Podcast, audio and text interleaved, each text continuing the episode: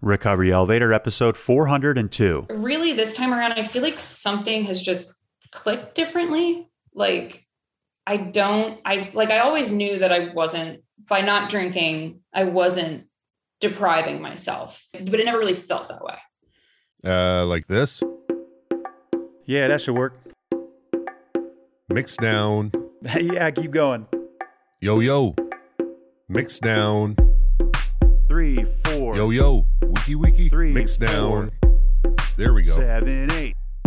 Wiki wiki. Mix down. Guys in the house. I love it. Wiki wiki. Mix down.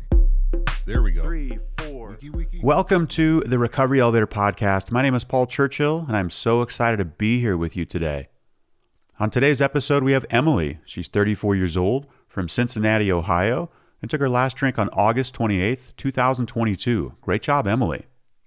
Listeners, happy Halloween. I can tell you, a drink won't make your overall Halloween experience better. Perhaps some listeners have already reached this conclusion since most of the festivities went down on Friday or Saturday night. And I say that with no judgment at all, as I have been there. Yes, Halloween is usually tied to a cocktail or 20, but here's another way to look at it. I think Halloween is an embodiment of Rule 22, which is our internal rule here at Recovery Elevator that says to never take yourself too seriously. And I think dressing up as a cell phone, a zombie firefighter, or the state of Utah is a good way to do that. I think my best costume ever was when I went as the state of Utah in 2004. I was walking around Newport Beach, California, and I remember two police officers stopping, getting out of their car, and taking a picture with me. They said it was the best costume they had seen that night. I personally am very proud of that giant cardboard creation. Okay, moving on. I want to say thank you to all of our Cafe RE chat hosts. You guys do such a great job. And now let's hear from one of our solid sponsors, Exact Nature. Exact Nature's safe and healthy CBD based products are formulated to help you with the challenges of quitting drinking, such as addictive cravings, depression, anxiety, and lack of sleep. If you're interested in learning more, head on over to exactnature.com and use the promo code RE20 to receive a 20% discount on your order. That is RE20 at exactnature.com. Listeners, Recovery Elevator's very own Chris Oyen is going to be in person at Recovery Reinvented. This is an in person one day free event on November 3rd this year in Grand Forks, North Dakota. This is taking place at the Alerus Center. Chris is going to be doing some live recordings that we'll use for the podcast later. There's an expo full of recovery resources, and their lineup of speakers, guys, is off the hook. So, if you want to learn more and if you can attend in person, if you're in this area of the country, highly recommend doing so. There's a link in the show notes with more information. Thank you, Liz. Okay, let's get started. Today, I want to talk to you about what you can expect on this AF journey in terms of emotions. A couple weeks ago on a Cafe RE chat, we entered three words or phrases to describe our alcohol free journey into a website that created a word bubble or a word cloud of sorts. In the chat, we had people in early sobriety and people with years away from alcohol. And here's a list of words that popped up. We have transformative, uncomfortable, one day at a time, grace, aligning internal and external, saying yes to life, hopeful, scary, growth, confidence, courage, maturity, recovery, healing, don't quit quitting, freedom, exhausting, struggle, connection, community, hopelessness, desperation, challenging, strength, courageous, discovery, addict, eye opening, hope, insightful, anxious, mindful, pride, and alcoholic. Now, a couple points I want to pull from this. First off, regarding the podcast title, what you can expect in recovery in terms of emotions is everything. If you're on day 50 and you feel hopeful, courageous, and confident, then great. If you're on day 50 and you feel hopelessness, desperation, and you're anxious, then you're not doing anything wrong. You haven't missed the mark. What's going on is you're a human being. We, as in humans, not just alcoholics, feel all these emotions. Sometimes we feel all these emotions in a year, a week, or even in a single day, and sometimes at the same time. These emotions are there to keep us alive. They are internal algorithms designed to keep us close to the herd. In fact, we are pack animals. We are nature. Our emotions work in concert with the emotions of other human beings to maintain bonds with our communities. It's a wonderful dance, which at times, and I'll be the first to admit, can be quite uncomfortable. Listeners, I used to think I was doing recovery wrong when I had a bad day, or a really bad day. I'd say, hang on a second. I've been alcohol free for X amount of time. Shouldn't it be all backstage passes to Third Eye Blind concerts? Sometimes. And listeners, sometimes there's the Bruno voice that says, Paul, you shouldn't be behind the mic. You're feeling like shit today. Or this week has been a total mess. I wish somebody would fire me. I kid you not, that dialogue has swirled in my dome. On the flip side, I've had fantastic days, weeks, and months where I tell myself, finally, I'm succeeding in recovery. I am your podcast host, only to come crashing back down to baseline and then usually a slight depressive dip. First off, this is the normal human experience. Join the party. I've used that line a lot lately. Join the party. You are human. Emotions, pleasant, neutral, and unpleasant, as Thich Nhat Hanh calls them, are the foundation of a human life. What does it mean to be human? To feel. And my goodness, do we feel. There is indescribable sadness and suffering on the planet, and indescribable joy and miracles as well. You feel both sides of the spectrum equally. Now, what gets us into trouble is the attempt to escape the unpleasant emotions. Now, don't beat yourself up. Some emotions are very painful. In fact, the mind and body, which is one, according to studies, cannot distinguish the difference between physical and mental pain. Another part is our society, capitalism, tells us we are doing something wrong if we feel like dog doo doo and we need to sign up for a gym or start a new diet. So, again, what can you expect in recovery? A life away from the booze? I can summarize this with one word everything. This is the basis for Murphy's Law. We can expect everything, but we have a brain that doesn't necessarily petition for change. Now, this reconciliation is our job. It's using the most powerful cognitive tool on the planet, the human brain, in a way where we leave room for chance and things we can't control. It's not easy, and thankfully, people like the Buddha, Thay, Ram Dass Jesus, Mother Teresa, and so many more have given us great guidance along the way. There's one more thing I want to do with the words I read earlier. I'm going to put them in good, bad, or positive and negative buckets. Here goes. Here are the good ones.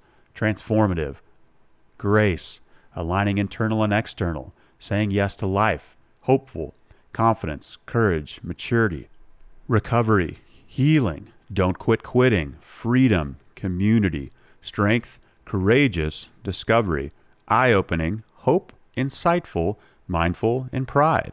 Okay, here's the bad or the negative bucket uncomfortable, scary, exhausting, struggle, connection, hopelessness, desperation, challenging, addict, anxious, alcoholic. Yes, I am the one who put them in a good or bad category or bucket, but they are not good or bad. Now, this concept is fun to explore on paper and in discussion, but really difficult to employ in real life. Here's the point all emotions are created equal, and you need them all equally. Here is why. In the world of duality, we need opposites for defining purposes. You have to have sad to know happy. If you only had good days, at first it would be great. Then it would be a semi charmed kind of life, and then it would be blah. You wouldn't know what a good day is. Let's go a bit more here.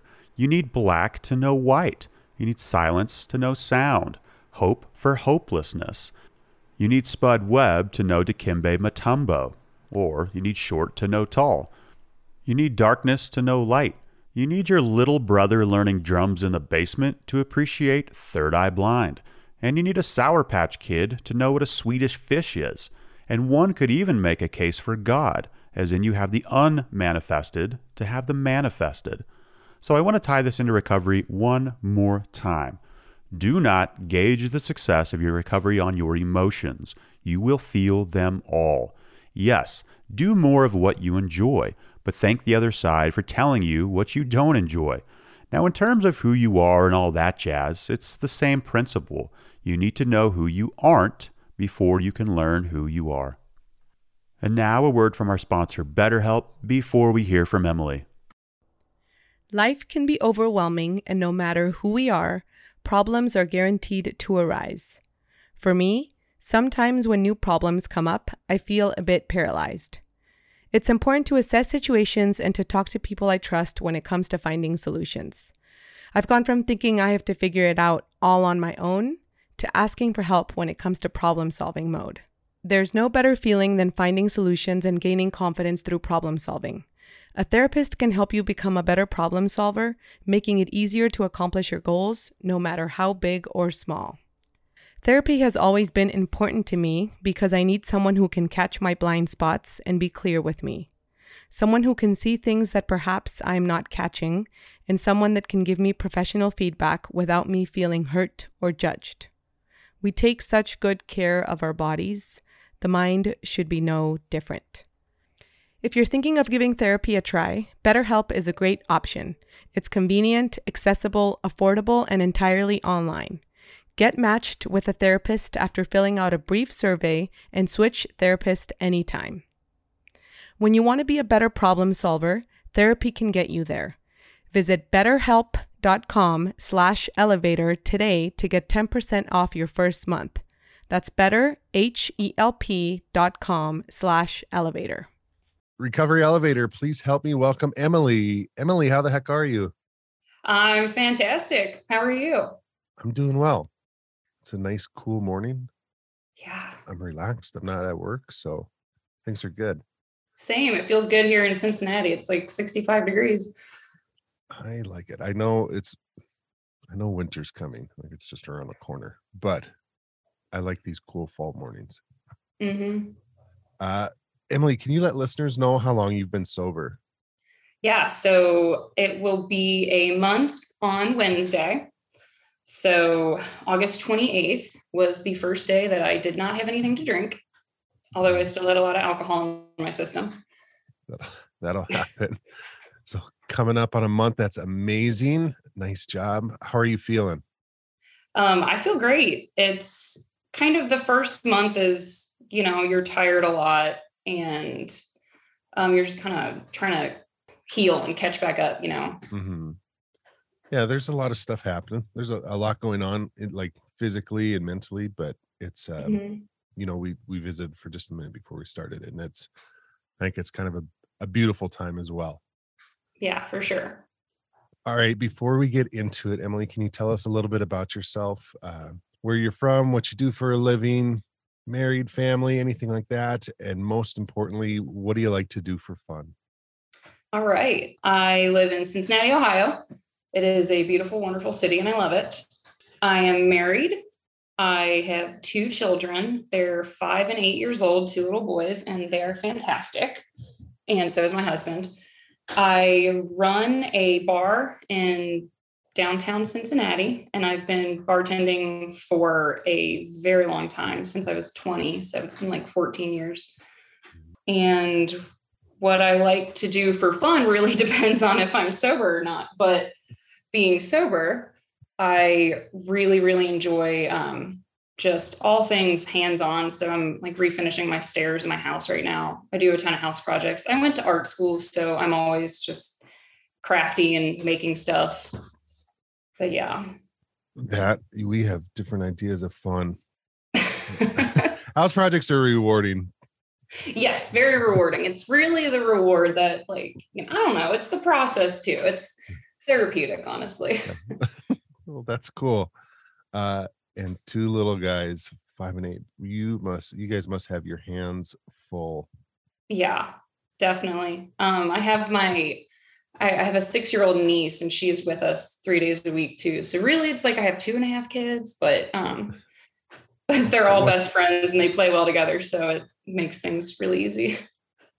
Those are fun ages too, though. Oh It's yeah. like like a lot of work, but but fun. yeah, I had to like really make a point to remind myself to put the dollar under the pillow last night, you know, because the tooth fairy came. So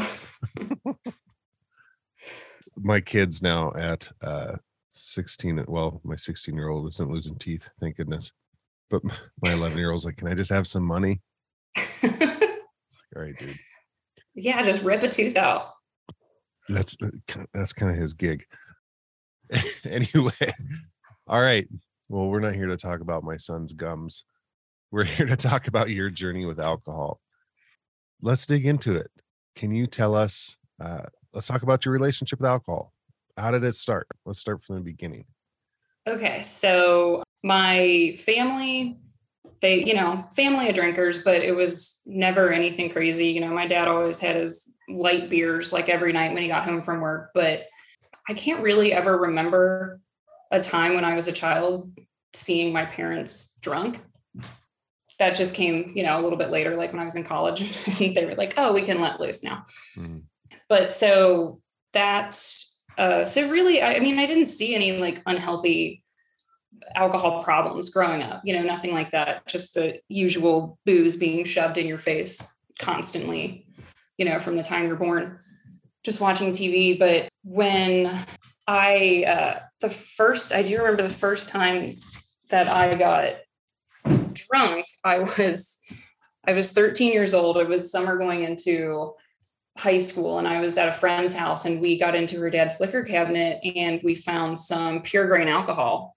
Oh, and we just yeah i know. It was it was we made good decisions um and we mixed it with lemonade and we just had like one little cup of pure grain alcohol and lemonade and the two of us drank half of it together and we were just like whoa this is crazy. And then we just like giggled and put a movie on or something. But so that was kind of my uh my intro into it throughout high school. Like my my parents didn't really keep booze in the house too often. Uh, like occasionally if they did like i would always sneak some. I really liked just kind of getting out of my head and having some sort of release something else. Like my parents had a pretty ugly divorce growing up. And um and i was just there was there was just a lot going on so i was always just looking for some kind of escape but then anyway so through high school i dated someone who was like three years older than me so he could get booze you know when i was still younger um, in college i got a fake id when i was like 18 years old so i had been going to bars and acting you know like an adult and mhm. all of that for a few years before it was actually legal. I moved to New York City when I was in college and I dated this guy there and we would just go to the bar every night. And I was 20 years old then, but that kind of got me into that like drinking bar culture. And I was like, man, being a bartender would be really awesome. Like this would be great. And I kind of thought of it as like, that's a really good skill to have because I want to move away from Cincinnati and I can take that to any city I go to. You know, there's always going to be a job. People are always going to drink and I'm good with conversations, I'm good with people. So that that was the start of that when I moved back. I was still 20 years old. I moved back to finish my senior year of college and I got my first bartending job. And since it, in, it was in Kentucky, just right across the river, you need to be 20 and one day to bartend. I know, very weird. Um, actually, I think that law changed recently. So I was I was not allowed to like stay at the bar when I got cut. So they'd be like, all right, get the hell out of here. See you later. So then I would just go to the bar across the street and they were like, oh yeah, like you work, you know, over there. You're obviously old enough. Mhm. So it's never carded or anything. But I actually, that's where I met my husband too. He lived right around the corner. And I was always like, I'm never going to date a regular. Like, that's just too weird. So then I just get married to one and have babies with him. but so we've been, we've been together for like 13 years now. And we've always been drinking buddies together. And so it's been kind of a, a weird journey. My sobriety through the past few years and me trying to get sober has been a weird journey for Todd as well. You know, we're just learning a lot together and separately. But then, so we dated for about three years and I moved down to New Orleans for a year. He was in college up here still. So we did long distance for a little bit. I had a couple bar jobs down there and it was just, I mean, you know, New Orleans is such a drinking city. Mhm. and it, it honestly reminded me a lot of home because Cincinnati is very much that way. There's like Catholic churches on every corner and bars on every corner.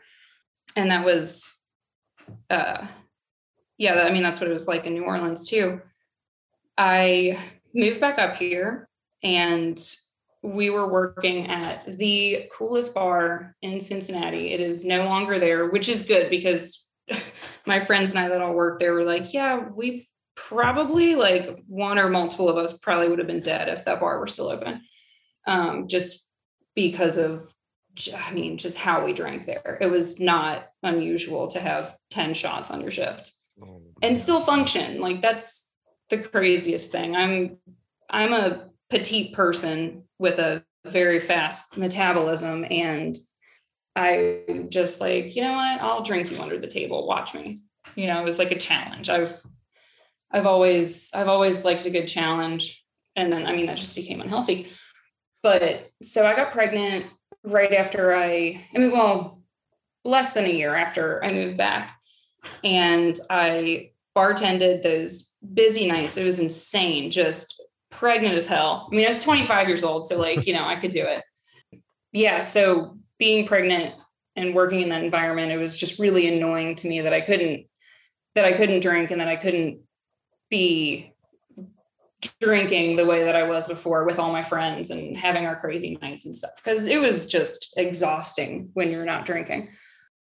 Let's just take a, a quick pause, like up to this point. So you're you said 25 and pregnant, mm-hmm. and like that that statement like catches my attention. Like it's really it was really annoying not being able to drink, you know. And you had mentioned taking, you know, taking shots during your shift and and uh, even going further back to your your parents divorce you know finding like just finding comfort in the alcohol. Yeah. Like, up until this point had you had any like negative consequences? Because i like i hear that like alcohol is serving its purpose which i think it does for a lot of us. But had mm-hmm. there had there been any sort of like hits that had come as as a result of it? Not not anything of like severe consequence. Like it was more or less like I would be hungover and read the schedule wrong and like show up to work an hour late and just be like, I'm so sorry. Like, cause it's, you know, not who I am. Like I'm, I'm there all the time. I put 110% in. So it was more or less a lot of stuff like that, or else just making a stupid Facebook post or texting yeah. annoying thing, you know, like all the usual shit. Yeah. Oh, those Facebook posts, man. I look at my memories daily and I like, I don't know. It's like I just want to kind of kick myself in the stomach. Oh yeah. I haven't, I, I haven't been on Facebook in like five or six years and it's the greatest thing. yeah.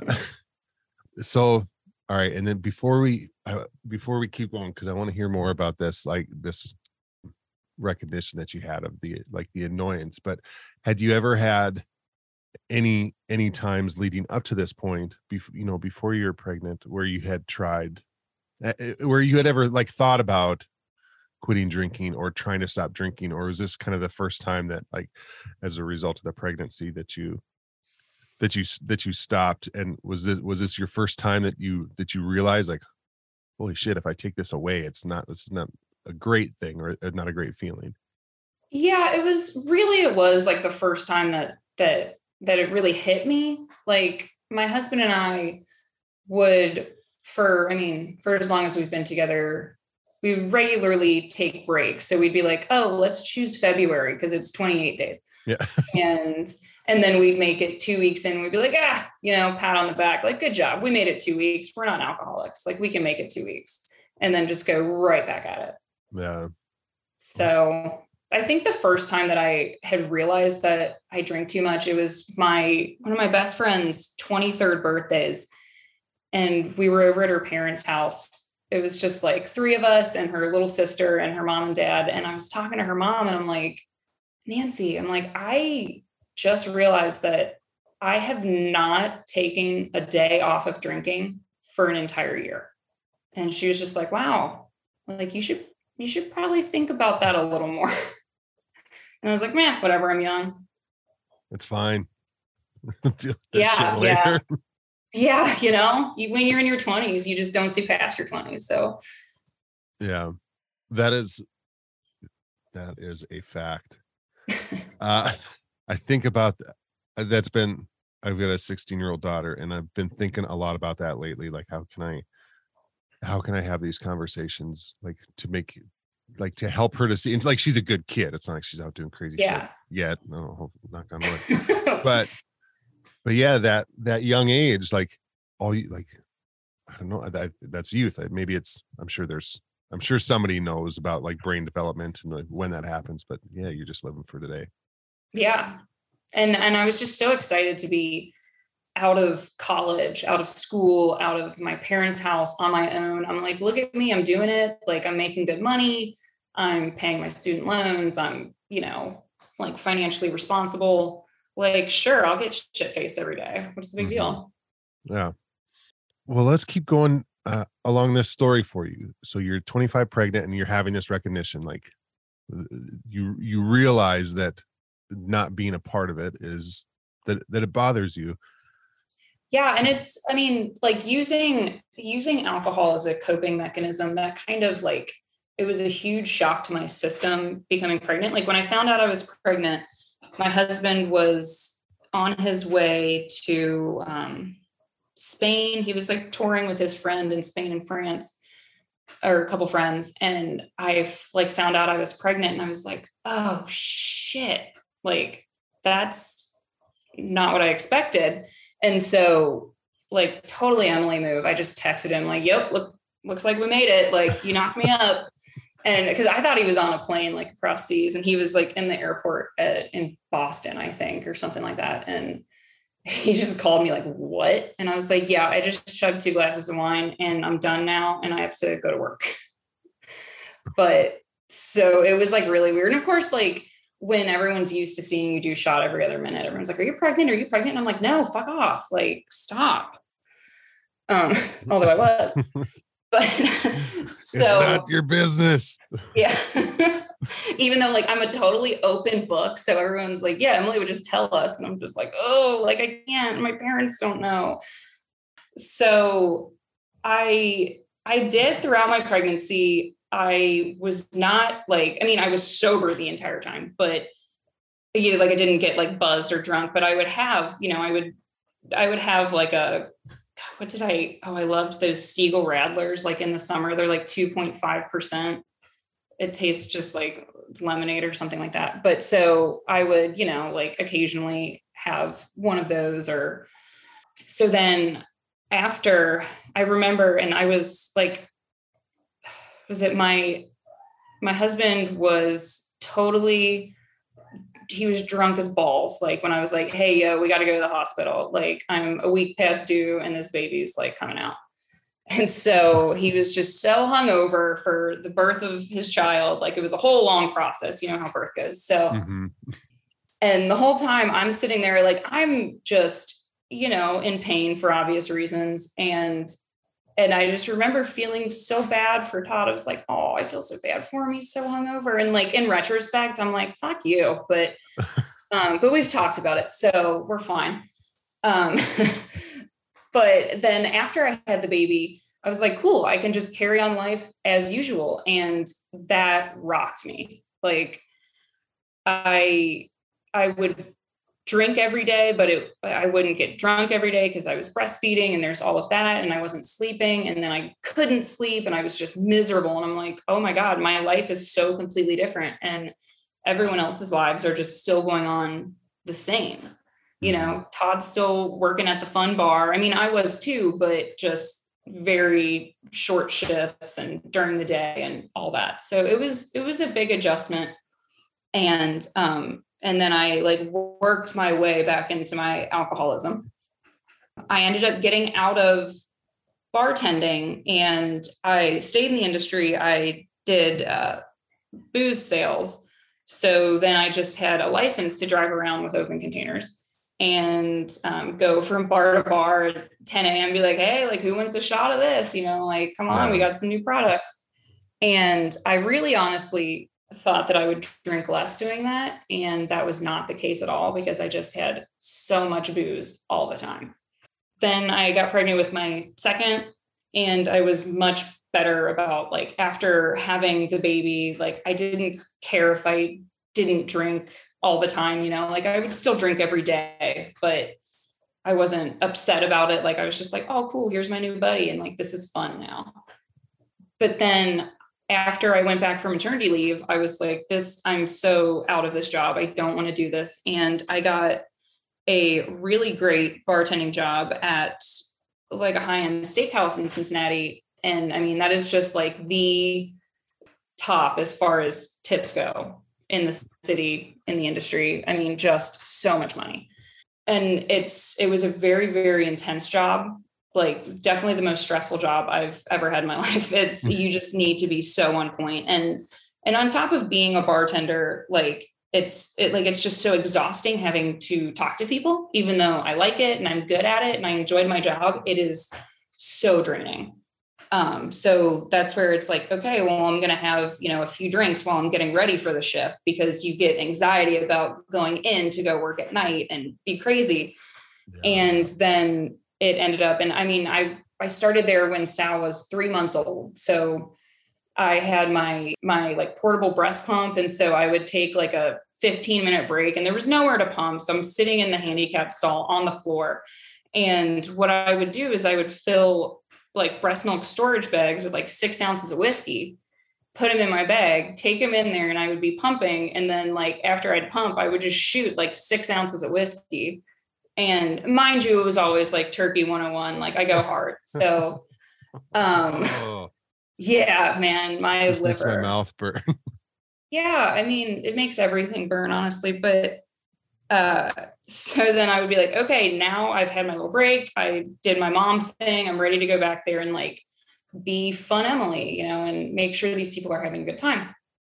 So then afterward, I mean, by the time I got off work, everyone was asleep. It really wasn't like a huge deal. Like, I, I, mean, at first, when Sal was still so young, I would go right home, like, because he would wake up when I got home and I'd feed him and all of that. But um, once he started getting a little bit older and sleeping through the night, then it was just every single day going out after work um, with my coworkers so we could, you know, like decompress and drink our faces off. And then eventually it just, led to I mean, just the way it goes, more and more drinking to cope with things, to cope with all the problems that are happening, all this. Um, and then it's like, I'm having a terrible night. So, sure, I'll go to the bathroom and do a line of blow, like, and, you know, pet me up. And then in the morning, smoke weed to deal with my hangover. And it's just this horrible, vicious cycle. But I was still waking up, getting my kids up, feeding them healthy meals, you know, doing all of the mom stuff. So I kind of justified me going off the rails at night because I was able to still keep it together. I think a lot of us have that that conflict. We, you know, we have our version of of what you were doing where we're self-medicating on uh, how many different levels to to get through whatever it is, like whatever life is happening. Mm-hmm. And then to still have, you know, for you it's this work uh work and then being a, a mom and a caregiver at home and it's like well all right i'm accomplishing everything i'm supposed to be accomplishing and it yeah. and that that that quote unquote high function i used to say that i was a high functioning person but like looking back it was i don't know it, i yeah. guess it, it could have been worse yeah. i don't i don't know that's a, it's that's a, a weird phrase but but yeah i think it perpetuates the it perpetuates that cycle it keeps it going because we're because we you know we are fulfilling our requirements but it it feels it feels like shit yeah i mean and through through that i what i was not realizing is that i was taking care of everyone else and i was not taking care of myself mm. so that was kind of i mean in order to i mean once my kids got old enough then I'm like, oh shit, like I really need to take care of myself because that's what they need to be seeing. It's not just survival mode anymore with babies. Mm-hmm. It's like, okay, now I need to teach these humans how to actually be humans and and take care of themselves. And that that kind of self-reflection really is what got me on my path to getting sober. Was there any like one incident that kind of brought upon that self-reflection or is it just like it's, just like the prog the progression of like your kids growing older. Yeah, really it was the progression because like I've always get shit done. I take care of shit. I make sure that like, you know, there aren't like fires that I can't put out. So I never allowed myself to reach a rock bottom, which in some senses I like in the thick of it, like in the thick of like drinking, I'm like, God, I wish that I would just reach a rock bottom so it would like light a fire under my ass. But I mean, I, I wouldn't change anything. Obviously, I wouldn't like, I don't wish that I had a DUI or anything like that, or, you know, yeah. but it's, yeah, it was just kind of everything compiling. And it was the very beginning of 2020 was the first time is when I found Recovery Elevator is um, when I really started to like pre-pandemic, right? Like when I really started to try and I was like, okay, I was listening to it every day. I was running, I was waking up earlier, I was like just starting to drink a little less and taking days off and stuff and really trying. And I was about 3 weeks in when everything shut down and I was like, oh well fuck this and then i was just like my husband was bartending at the time too so we were just all of a sudden stuck at home you know my like Enzo was in kindergarten, so he like school was shut down. So all of a sudden, the three of us are in our house, and I just did so many house projects and drank so many boxes of wine. Like I just I put on I think like 30 pounds in three months. Like that is disgusting. and it was all alcohol. So, and I, I mean, like I'm a petite person, so 30 pounds is like really, really wearing on my body, on you know my organs. Yeah, and it it doesn't feel good. Especially, well, and if especially if it's alcohol, you know, there's just all the other shit that goes along with that too. Just yeah, fe- feeling like your guts just hurt. Like yeah, yeah, exactly. Your your skin's tight, you're swollen. Like you walk up a couple stairs and you're like, what the hell? Like, did I just run a marathon? Yeah. But, um, so going so going back to work I, I you know it was three it was almost three months that we were off go back to work. That was incredibly stressful just having to have covid small talk and wearing masks and our i had to wear heels to work by the way. That was awful. So working in heels and like a tight black cocktail dress 40 hours a week with a mask on and having to talk about covid and politics was like the worst thing ever. Mm-hmm. so eventually I let's see. So then it was January. So the following year, January of 21, I, I did like I was kind of drunk at work one night and I thought that I had messed something up. And the next day I was just in this, I was terrified to look at my phone, just guilt and shame. I'm like, I'm gonna lose my job. And I it like I don't even remember what it was, but it wasn't I like it wasn't anything that big. like I wouldn't have gotten fired for it, but I'm just like, oh God, I have to be perfect so that really kind of kickstarted. I was like, this has got to stop. I cannot do this anymore. And so January 17th of 21 was the first day that I had taken a big break and I quit for about five months. Oh. Um, we and it was it was great. The the first month was awful. It was terrible. My husband and I fought constantly. And I was I had started seeing a therapist, I think that November of 2020. And I just went to her crying, like, hey, I need help. I, I can't keep doing this to myself. This is just messing up everything in my life. This is not where I want to be. So, mm-hmm. and she's fantastic. I still see her and she's helped me through like so much stuff. So that that big break that happened then about a month and a half in my dad had like a really bad heart attack and we all like didn't think that he was going to make it and and I stayed sober through that. And that was really incredible for me. Like, number one, being able to work where I was working and get sober. And then also go through all of this like terrifying, scary family stuff. Yeah. But that was eventually I five months we went to um, my husband's from New Orleans so we we went down to New Orleans to visit family and show the kids like where dad's from and all that stuff and I was like, okay, you know what? Like, I did really good. Like, I can have a few drinks or whatever. And the first couple days, I think I just had like a couple drinks each day. And then I got drunk the last four days. And then from there, it went, I came home and I was like, okay, that's out of my system. So I thought, so I didn't drink for another two weeks. And then I drank for three weeks straight. And then I stopped for three weeks. And then I drank for another two weeks and then stopped. And then it just, I'm like, whatever, here I go. Yeah. Because during these during these starts and stops it's it's i mean it's hard on our body because i think because i think one like when we pick up a lot of times it's not eh, there's not an ease into it. It's we we drink how we always have.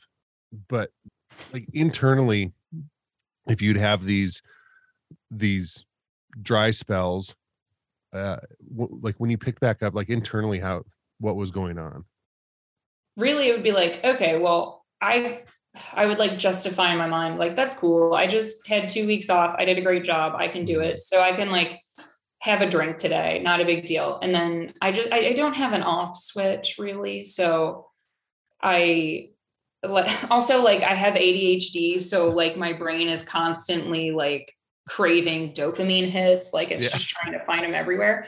So, you know, and you get that from from alcohol. So I would have a drink and then I would just be like, oh, well, I had a drink. I might as well just have a drinking day. You know, it's not just a drink, it's a day. So then from there, I'd wake up like a little hungover and I'd be like, oh, well, I did it yesterday. So I might as well just do it again to get this over with. And it's just back to the cycle. So yeah, it was, I mean, there was like a ton of internal struggle.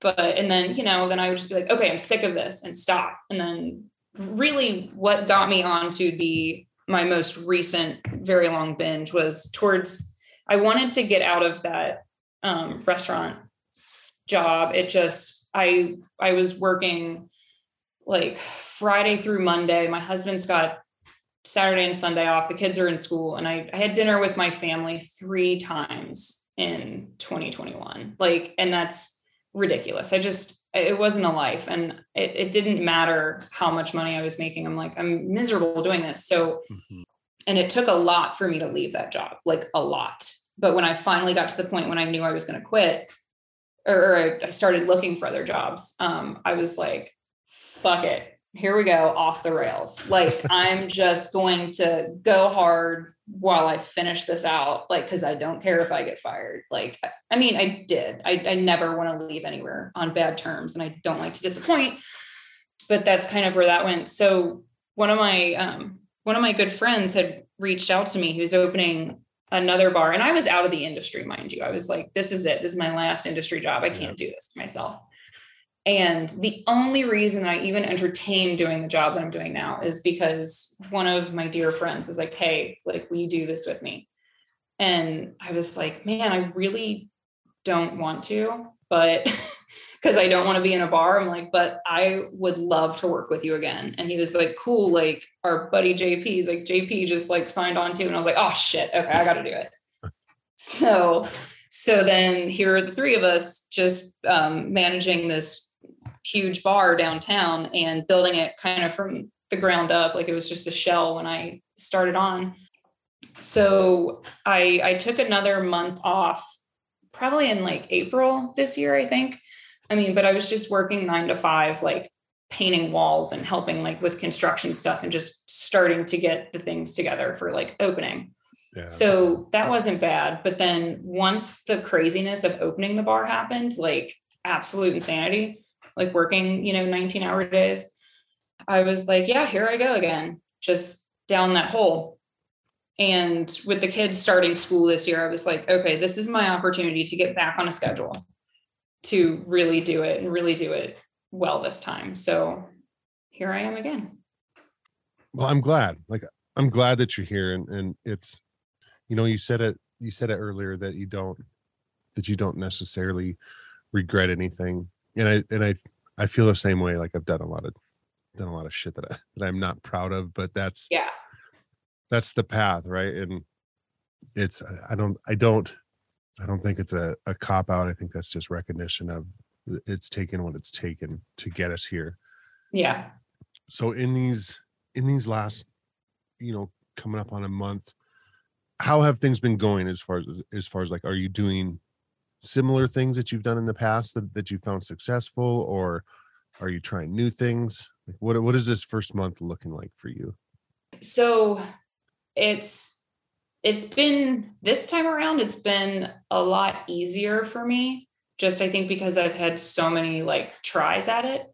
Mhm. Um, so I I know what works. I know that keeping a schedule, I know that actually going to bed helps. Um, so I've got, you know, my like journaling podcasts. I do um, I don't know if you've heard of that the language learning app Duolingo. I'm Oh, like yeah. every oh my god, it's great. Every time I get sober, I'm just like, whoa, like all over it.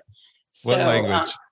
French. I did I did French through high school, so now I've, I feel like I've probably got like six years of French under my belt. My I turned on my eight year old to to Duolingo, so he does it every day, and he's doing Spanish. Okay. Um, but I really this time around, I feel like something has just clicked differently. Like I don't, I like I always knew that I wasn't by not drinking, I wasn't depriving myself, but but I but it never really felt that way. Mhm. So this time around, like I actually feel that way. Like I feel like I'm doing something good for myself and I am not being deprived of not drinking. And I think a lot of that has to do with the like position that I'm in right now. Like, like, like I've done every pretty much every facet of the industry aside from running a bar, which a lot of previous positions essentially I was, but it just, you know, wasn't my title and all of that. But but now like I, I feel a sense of responsibility. Like we have a, a very young staff and and we know that we're kind of training up the next generation of bartenders.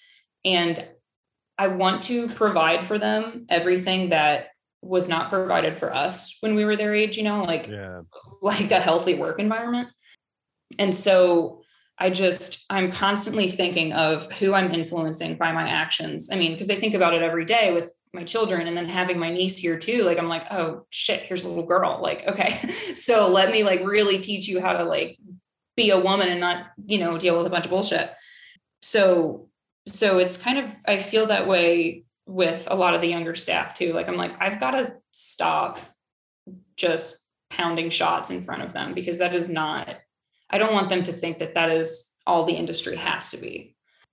And I mean like through my through my journey for the past few years I've been trying so hard to find resources for people that are in the industry. And it's it's kind of it's there's starting to become more but I mean one of the reasons why I wanted to why I wanted to talk to you and be on the podcast is to talk about, you know, like is to have someone's perspective from inside the industry. Um, because a lot of times you hear stories and it's people that were in the industry and they're out now and i'm like this can happen. You can still do it. It's it's hard. And i mean i don't want to do it forever but there is um i'll put it in the show notes but we had a i had a gal on out on the west coast and she talked about uh Ben's Friends which is a uh, she's she was I'll, we'll we'll link her episode. I don't want to retell her whole story, but anyways, like she talked about her love and her passion for for the service industry, and that's Mm-hmm. what this Ben's Friends is all about. Is I think they do some online stuff, and they also have a handful of a handful of in person places. But but she but she talked about that in her interview. Is that she's like I got rid of. I think she get, got rid of her first sponsor because they told her, well, you could never do this, and she's like this is what I love. Like I love this and I also want to be sober.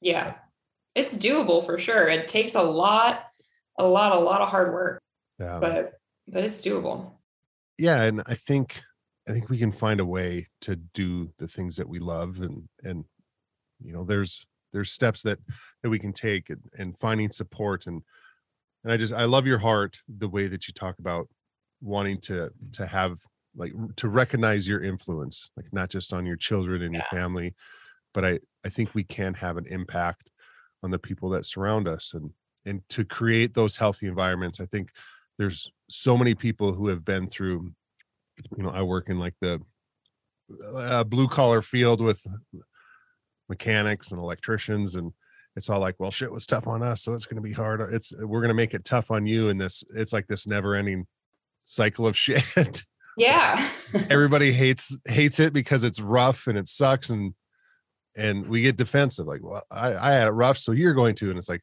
well maybe i could i don't know hold on a second like what if we made it better for for them than it was Yeah. for us instead of just That's, a- continuing the suffering but that's one approach. yeah right Yeah, and it's like I, I I really thought about it. Like I'm like I can't just stop drinking and then seem like you know the not fun person, sober person that's like working at a bar. So like, I mean, and I'm goofy and ridiculous. So I've shotgunned my fair share of non-alcoholic beers, or like just get everyone together to like do shots of water and stuff. I mean, I've been doing that for a long time, but you know, and I still say the fuck word all the time because that's fun and funny. But yeah. I don't Yeah, know. Uh, sobriety does not have to be it's not boring i mean it can be i guess if we But so can drinking. yeah I- that's that was such a thing is that i thought i think there's so many of us that fear sobriety that we're not going to do anything and i i love that you just said that so can drink because when i was drinking like what was i doing when i was drinking yeah. i sit on my couch watching bullshit reruns and then i would piss my pants after i would pass out and then like there's nothing cool about that you know Nope. but Yeah. I mean, and that's something that I kind of like thought of the other day. I was like, I was like, oh man, like I'm kind of bored right now. And like usually I'll just go, you know, open a bottle of wine or whiskey or whatever the hell I have. And um, and I was like, yeah, you know, that's kind of boring too. Like, really, if you think about it, like you're just tricking your brain into thinking you're not bored when you're drinking because you're just physically like picking something up and getting to a different state. But like you could just do that in other ways.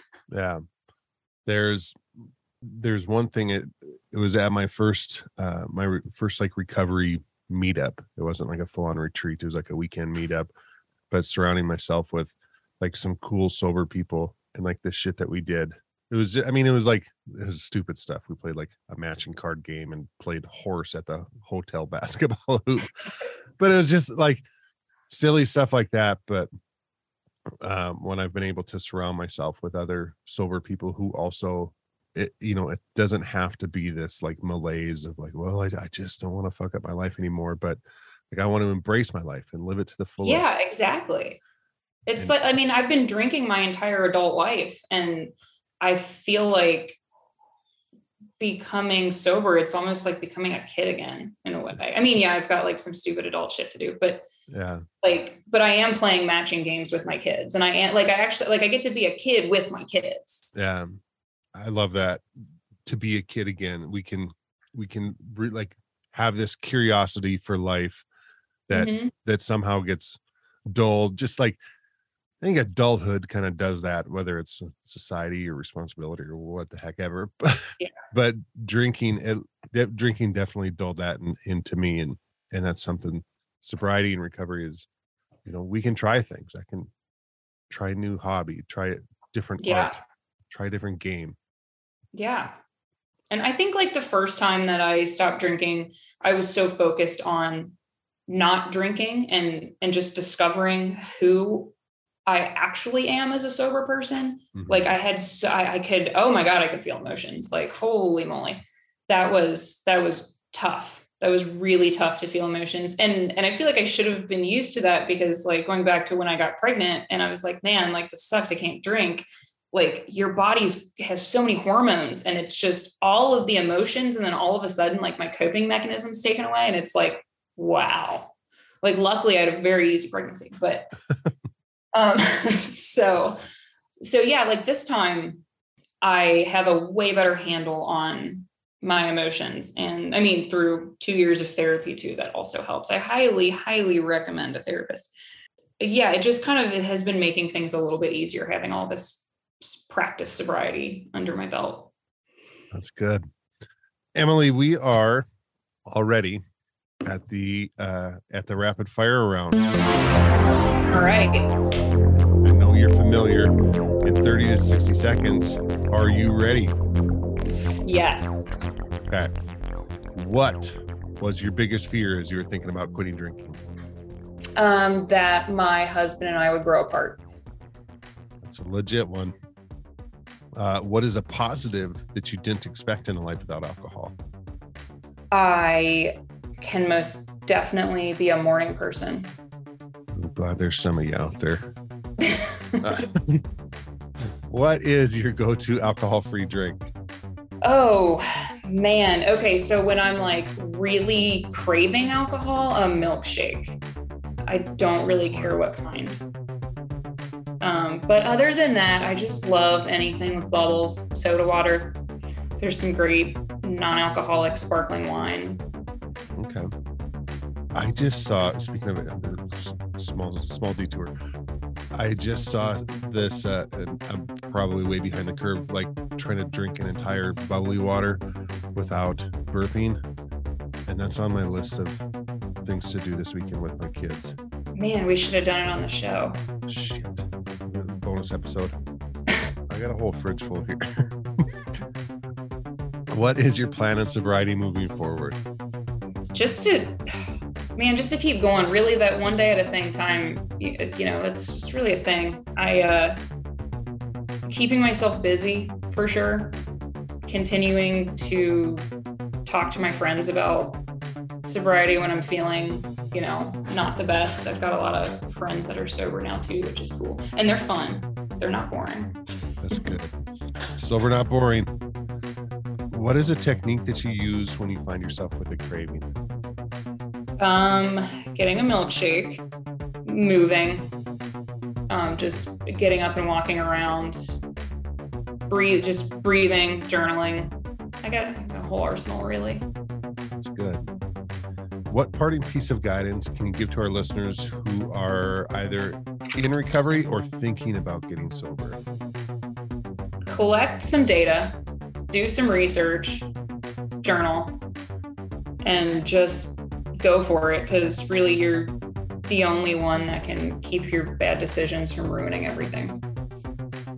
And last, but certainly not least, can you give listeners your favorite? You might need to ditch the booze if line.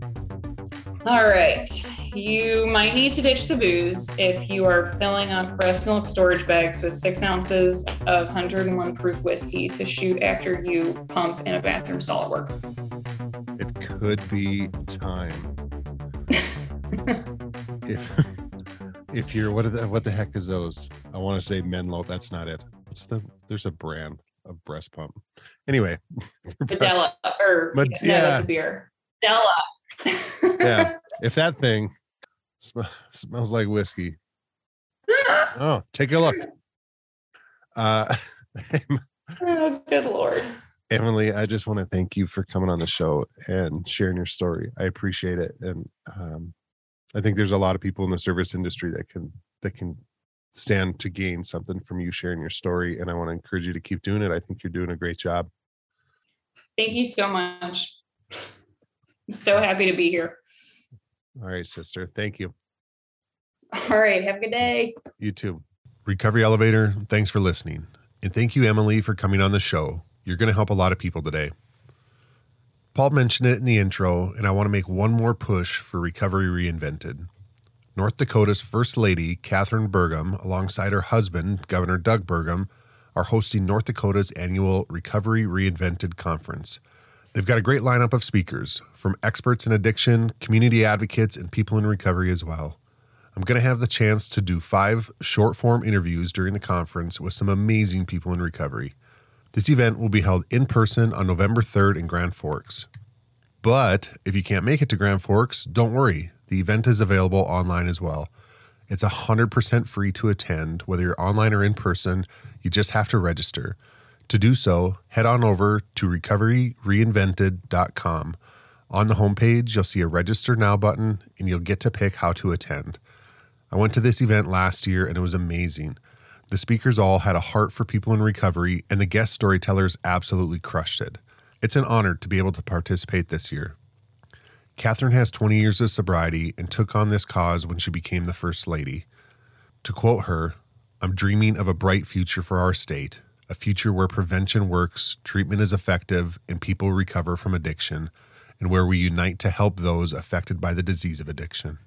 Conferences like this are moving the needle. We are moving the needle. By continuing to share our stories and keeping the conversation going, we're creating a world where it's okay to recover. Again, to check out the event info or to register now, head on over to www.recoveryreinvented.com. We're the only ones that can do this, RE, but we don't have to do it alone. I love you guys.